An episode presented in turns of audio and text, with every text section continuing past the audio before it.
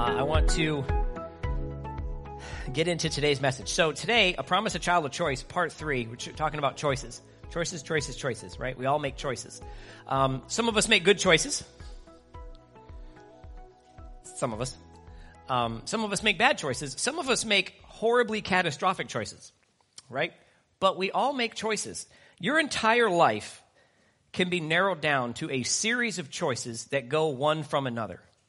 You know, have you ever you, you, found someone and they're in a really difficult position and you and you want to help them? Oh, you know, it's so it's so terrible that that you know uh, your, your kid went to bed hungry. People go, oh, it's terrible. How'd you how'd you let your kid go to bed hungry? Because they made the choice not to eat what was put in front of them.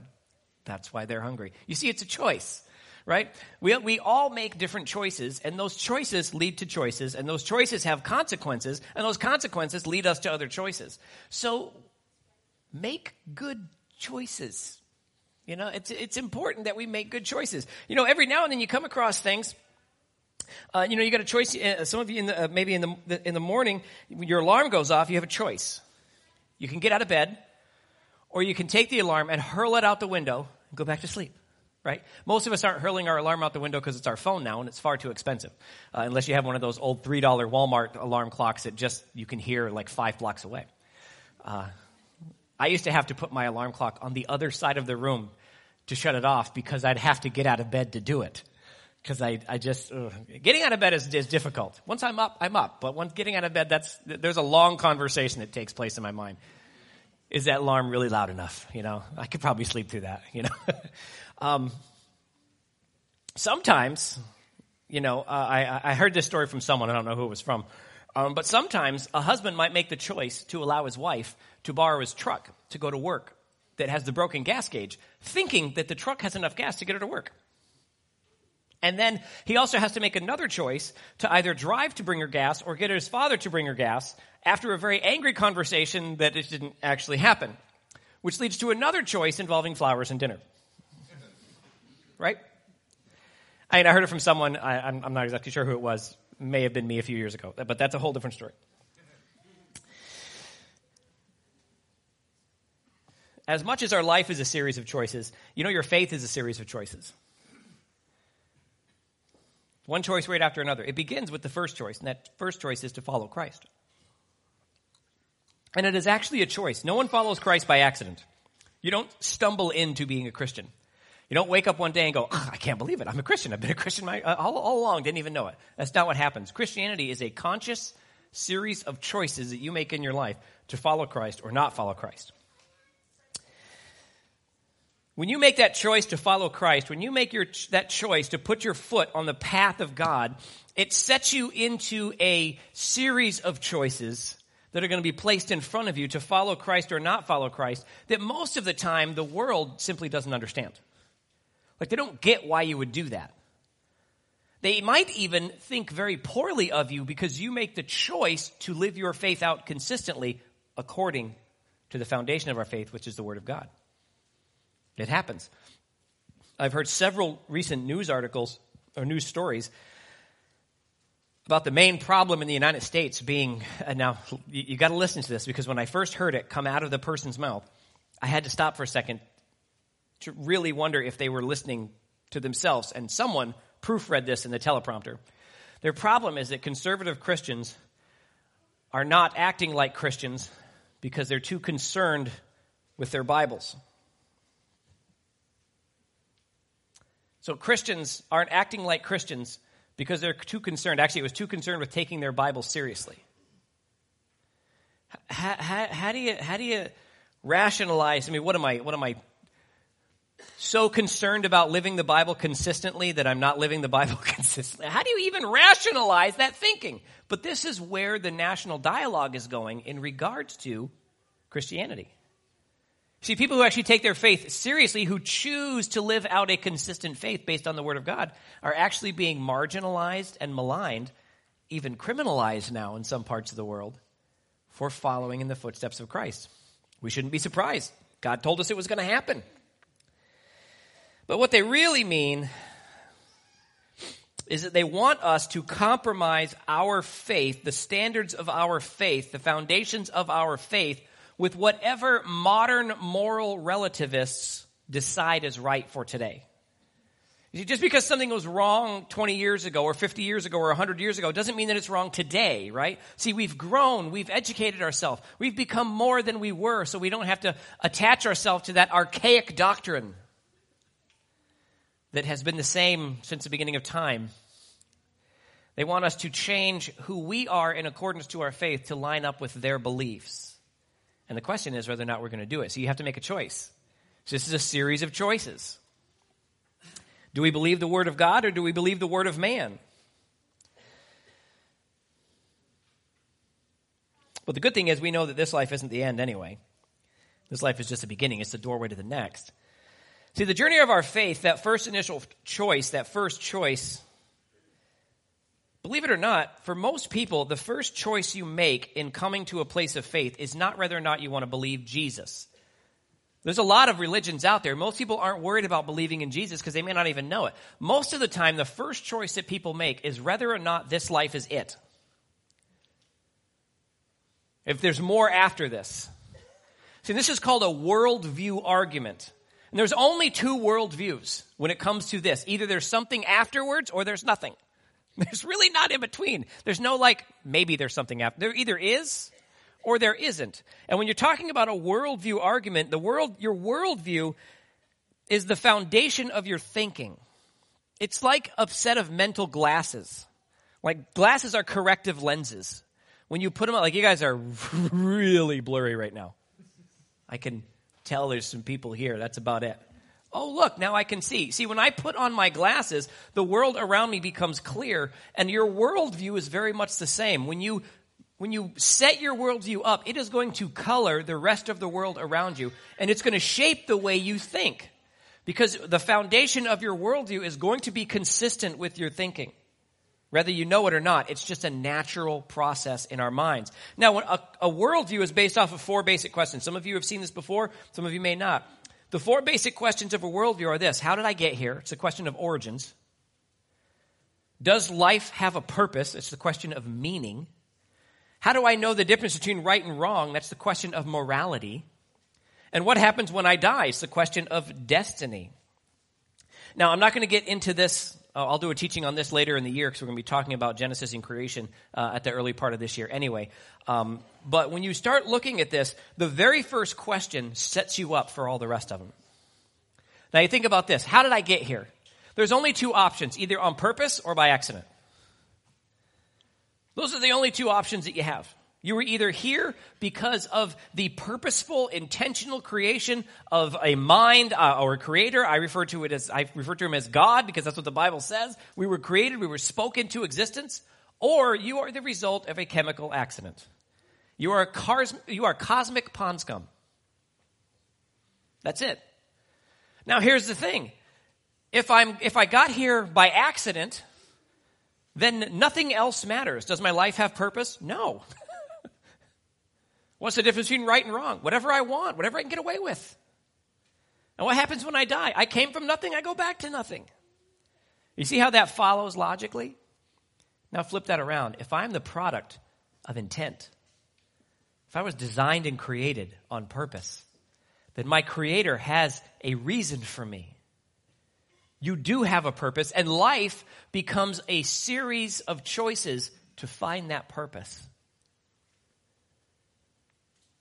Right and wrong become, they're not something that I figure out for myself, they're something I learn from the one who created me.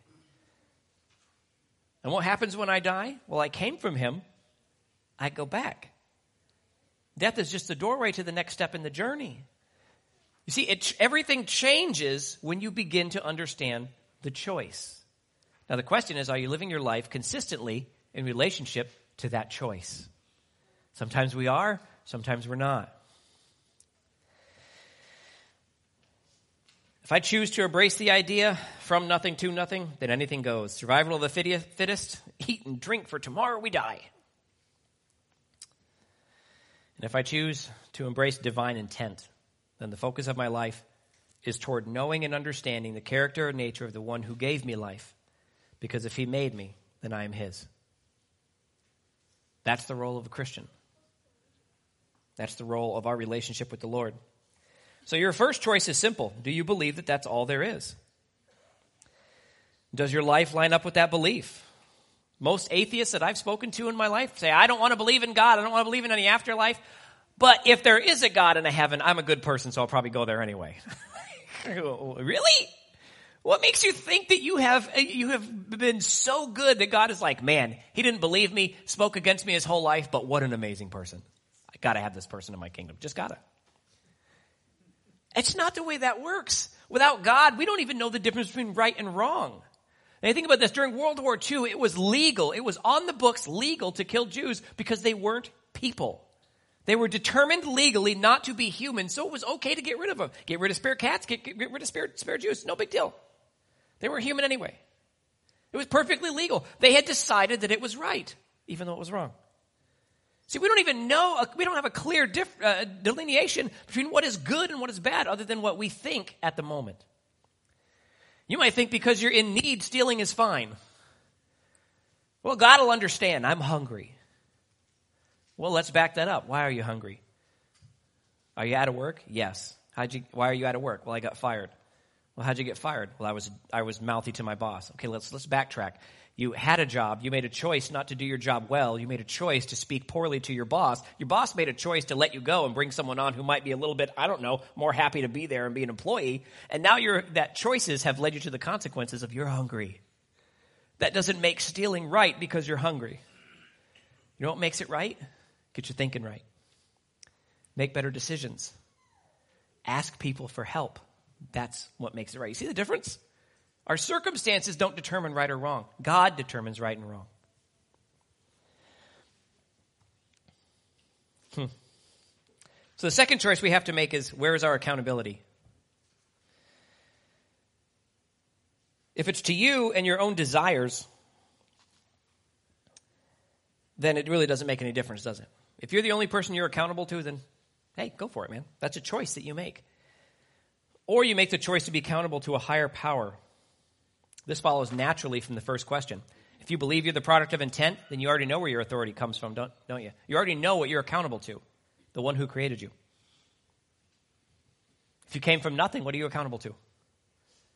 Nothing. Kind of people say, "Oh, it's so freeing." Boy, once I gave up God, it was so free. Was it? Was it? I've lived that atheist life. Trust me, not freeing. Not freeing at all. I'll choose Jesus every single time. If my accountability is to God, to my Creator, then I know what's, what's good and what's, what's bad because God has told me. He left us, left us this really cool collection of books. It's been compiled into this thing we call the Bible. And we can learn all about the character and nature of God. We can learn about his likes and dislikes. We can learn what, uh, what causes him to be happy and what causes him to not be happy. We can learn what it takes to get to heaven, and we can learn what it takes to keep us out of heaven. It's all here, every bit of it. There's no mystery between our relationship with God. There's no mystery other than our own ignorance, not actually using the source that's been given to us. So we know what God's standards are. And if you're wondering, am I right with God without Christ? The answer is no. it doesn't matter who you are. It doesn't matter how uh, people who are outside of Christ, whether they're your grandparents, your parents, your brothers, your nephews, your sisters, your cousins, doesn't make any difference. Now, God's not calling your grandmother an axe murderer. That's not what I'm talking about. Of course, my grandparents are in heaven. They were nice people. It's got nothing to do with it. Has nothing to do with it. Good and bad are not, you are never good enough. Doesn't matter how sweet someone is, they're never good enough without Christ. Let me show you something. In Genesis chapter 3, verses 6 through 13, says this. So the woman, was just talking about Adam and Eve. says, So the woman saw that the tree was, and listen to the language here. So the woman saw that the tree was good for food, that it was pleasant to the eyes, and, the, and a tree desirable to make one wise. So she took of its fruit and ate. She also gave her husband some to her husband who was there, and he ate. Some people think that she like was with the serpent by herself, and then she had to take the fruit and run and find Adam. No, he was right there watching the whole thing. Didn't do anything. It says then the eyes of both of them were open, and they knew that they were naked. Whoops. And they sewed fig leaves together and made themselves covering. And then they, listen to this, and then they heard the sound of the Lord God walking in the garden in the cool of the day, and Adam and his wife hid themselves from the presence of the Lord God among the trees of the garden. This is one of the most powerful verses in the, in the Old Testament, I think. Then the Lord God called to Abraham and said, or to Adam and said, Where are you? Lord God called to Adam, said, Where are you? He said, I heard your voice in the garden and I was afraid because I was naked and I hid myself. And then he said, Who told you that you were naked? Have you eaten from the tree which I had commanded you that you should not eat? And the man said, It was her fault. Lord, this woman you gave me. Then the Lord said to the woman, what, what did you do? And the woman said, It was that serpent that you created. It's the first example of passing the buck. Part of me always wonders what would have happened if they had come clean right then. See, man, uh, uh, God has, has said, said, don't eat from the tree of the knowledge of good and evil. Now, the funny thing is, they would have gotten all the knowledge of good and evil just through experience if they had waited. Time teaches you these things, but they wanted it now. They believed that God was hiding something from them, so they made a conscious choice to ignore the Word of God. It wasn't a conscious choice to eat the fruit, it was a conscious choice to ignore the Word of God. That was the choice.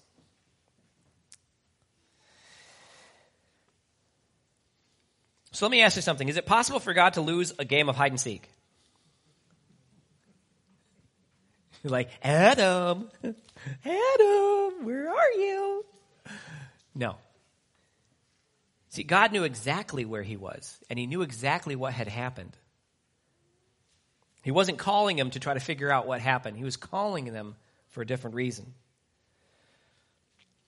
The issue that was created was really simple. They did what God said not to do. Check this out. This is the first one. I, am purposely giving you this backwards. This is Genesis 1, 3, 1 through 5. It says, Now the serpent was more cunning than any other beast of the field and the Lord God, that the Lord God had made.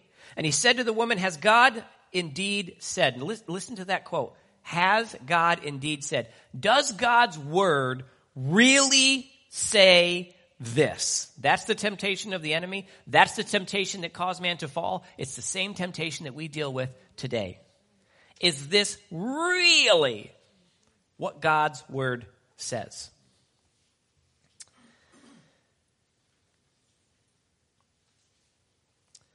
Does he really say that you shall not eat of every tree in the garden? The woman said to the serpent, Now listen, we may eat of the fruit of the trees in the garden, but the fruit of the tree which is in the midst of the garden, she knew she knew she answered the question. Yes, this is what God said. This is what God's word says. And the serpent said to the woman, God's lying to you. God's trying to keep something good from you. God's trying to keep the best part of creation for himself. For God knows that the day you, you eat of it, your eyes will be open and you will be like God. First temptation that man falls underneath is to let go of the Word of God because we can be like Him. Both are lies. We can't let go of the Word of God and we'll never be like Him. We are not capable of being like Him.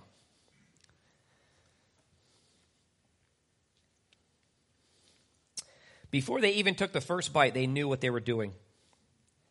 But what they didn't understand is the ramifications of the choice. Of the choice. The ramifications of the choices, they broke the world. The ramifications of that choice was they, they literally broke the world.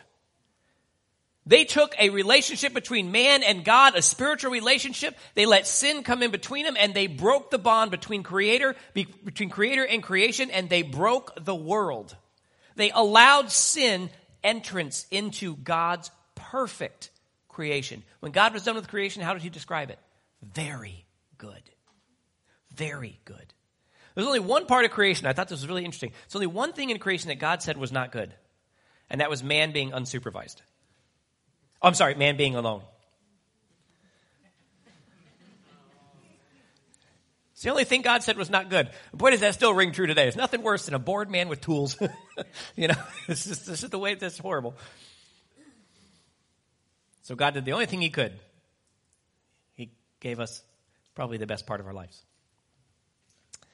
I love the old joke. It's like when God created woman, he sat down, he said, You know, I'm going to make for you a helper. He's going to be big, he's going to be strong. He's not going to be that smart, but he's going to be big and strong. He's going to provide. He's going to do a lot of things. He's going to be amazing. He's going to be the other half of you. And she said, Lord, I, I, I want this. This is great. And he says, Yeah, there's a catch. What's the catch, Lord? He's going to want to think he was created first. Okay. So, moving right along. Um, so, that one sinful choice opened the door to all that is wrong with the world today. That's a choice, isn't it? See, choices have consequences, and sometimes the, ch- the consequences of your choices don't just affect you. Sometimes the consequences of your choices affect everyone around you. The choice was to follow human reasoning and to ignore the Word of God. So remember, there's things that we think feel good. We, there's things that we think are right. There are things that we have reasoned out in our mind, like we've made a deal with God. Anyone ever had that conversation? I know what the Bible says that I shouldn't live with my future spouse and we shouldn't have sex before marriage, but I have prayed about it and I have a good feeling me and God have an understanding. What? I know God says that to obey the law of the land, but I have a really fast car and I live a long way away from work. I've prayed about it. I have a good feeling. Me and God have an understanding. I just keep it under three digits.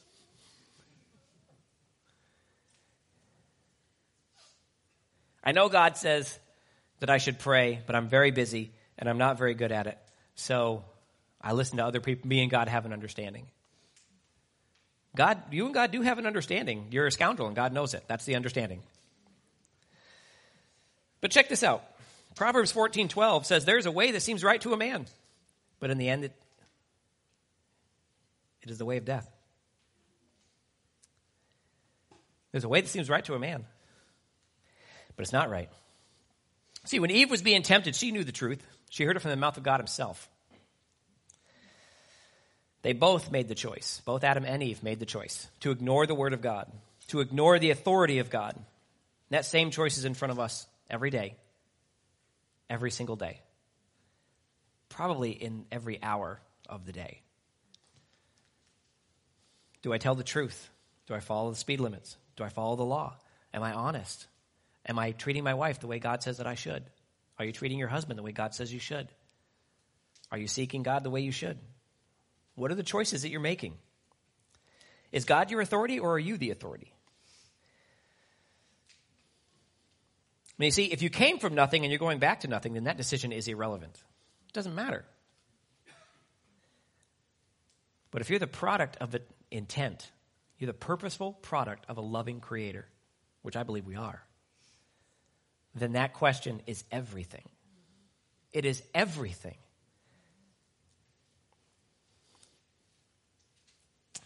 We have to learn to trust God in what we see and what we understand but we also need to, uh, to learn to trust God, especially when we can't see it and we don't understand.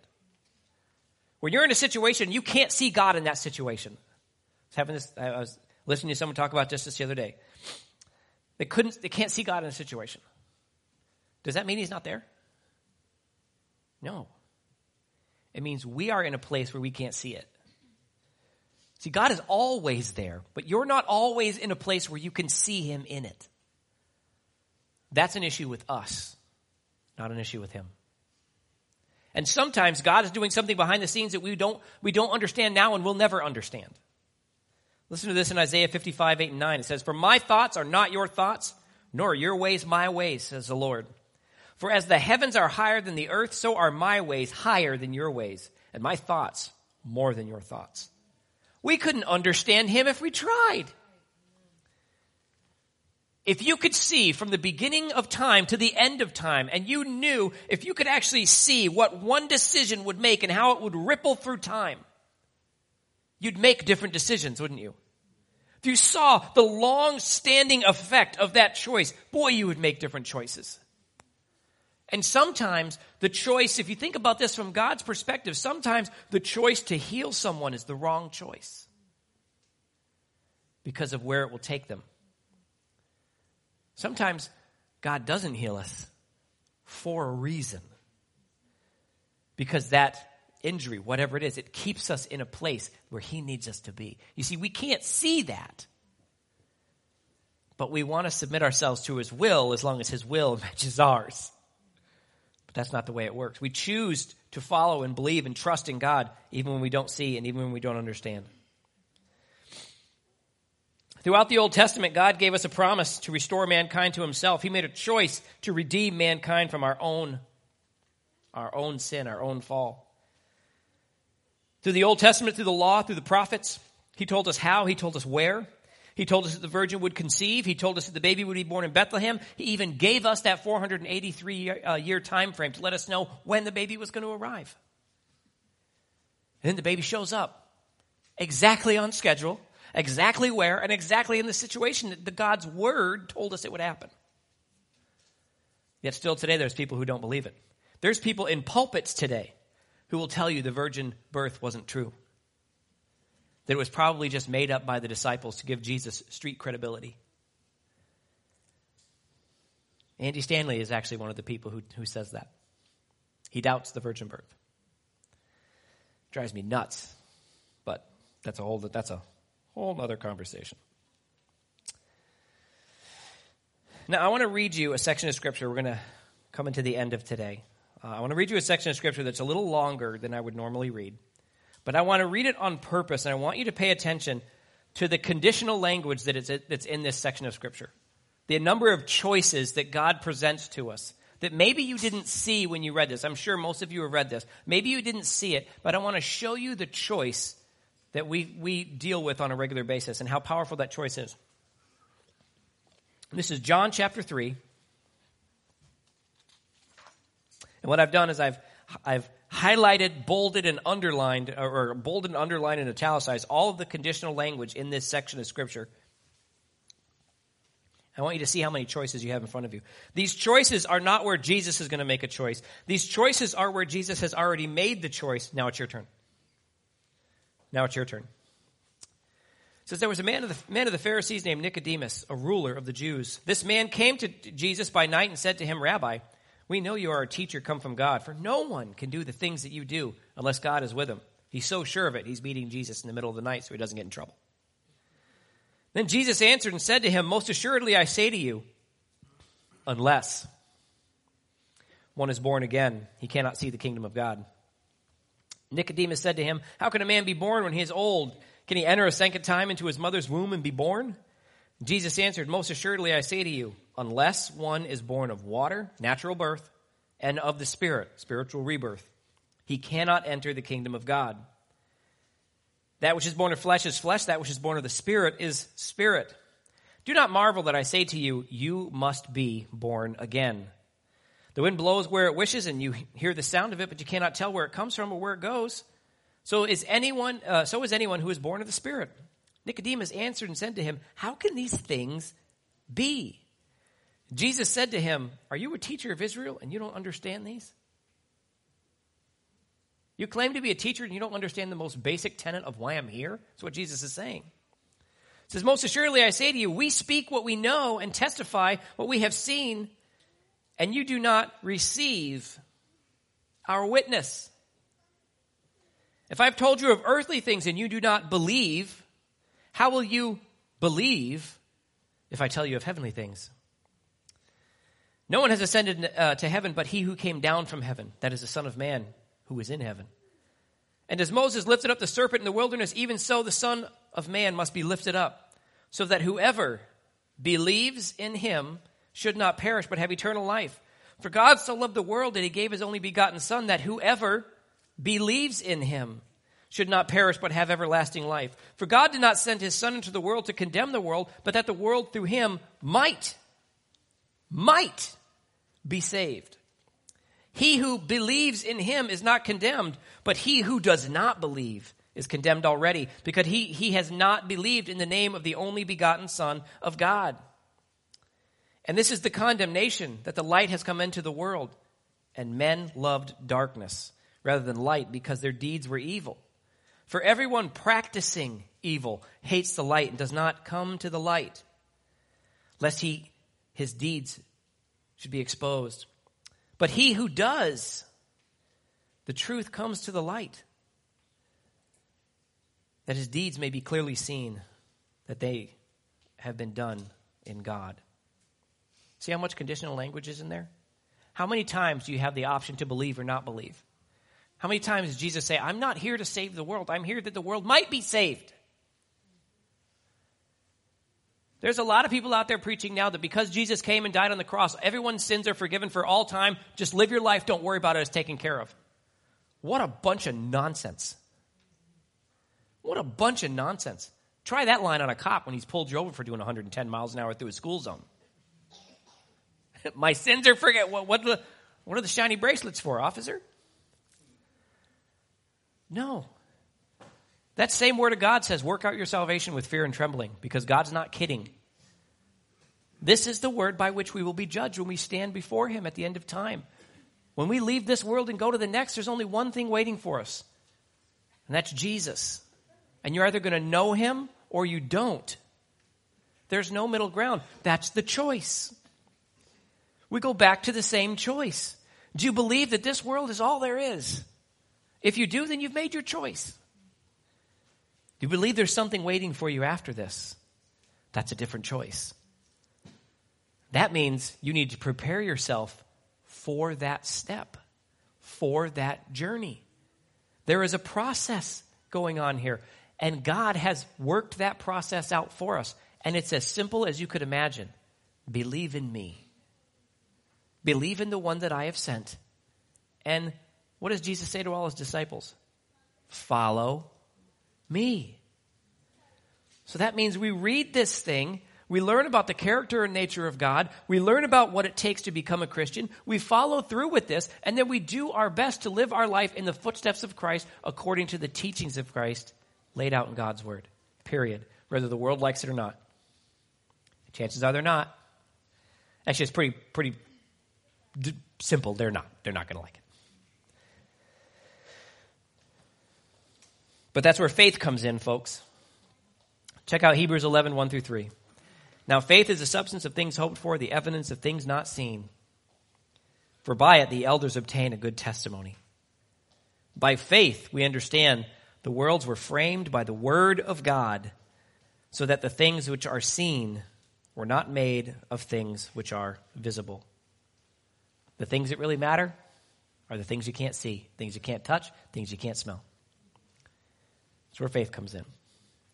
And by walking in faith, we obtain a good testimony. But it's a choice. We know that God gave us a promise. We talked about that two weeks ago.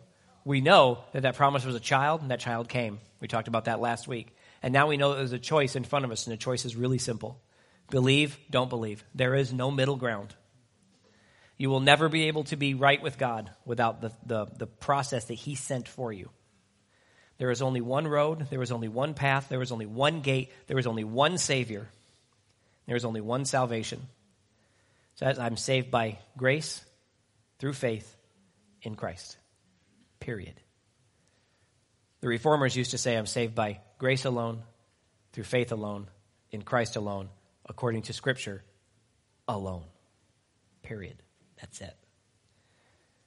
I find that to be very refreshing that I don't need to go chasing after a life. God has already done all the work for me. All I have to do is make the choice to believe Him when I get up, to make the choice to believe Him when I'm presented with the option to either go with Him or not go with Him, to follow the world or follow Him. These are my choices. These are your choices.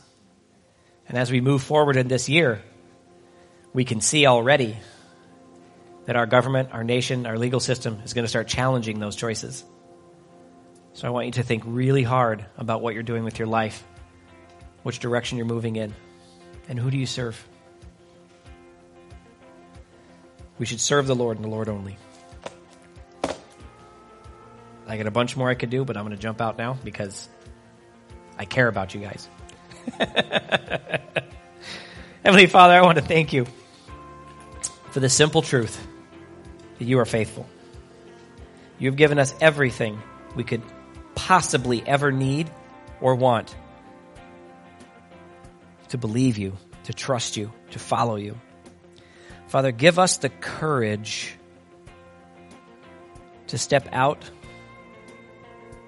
of the influence of this world and to step into your heart, to step into your influence, to step underneath the umbrella of your authority.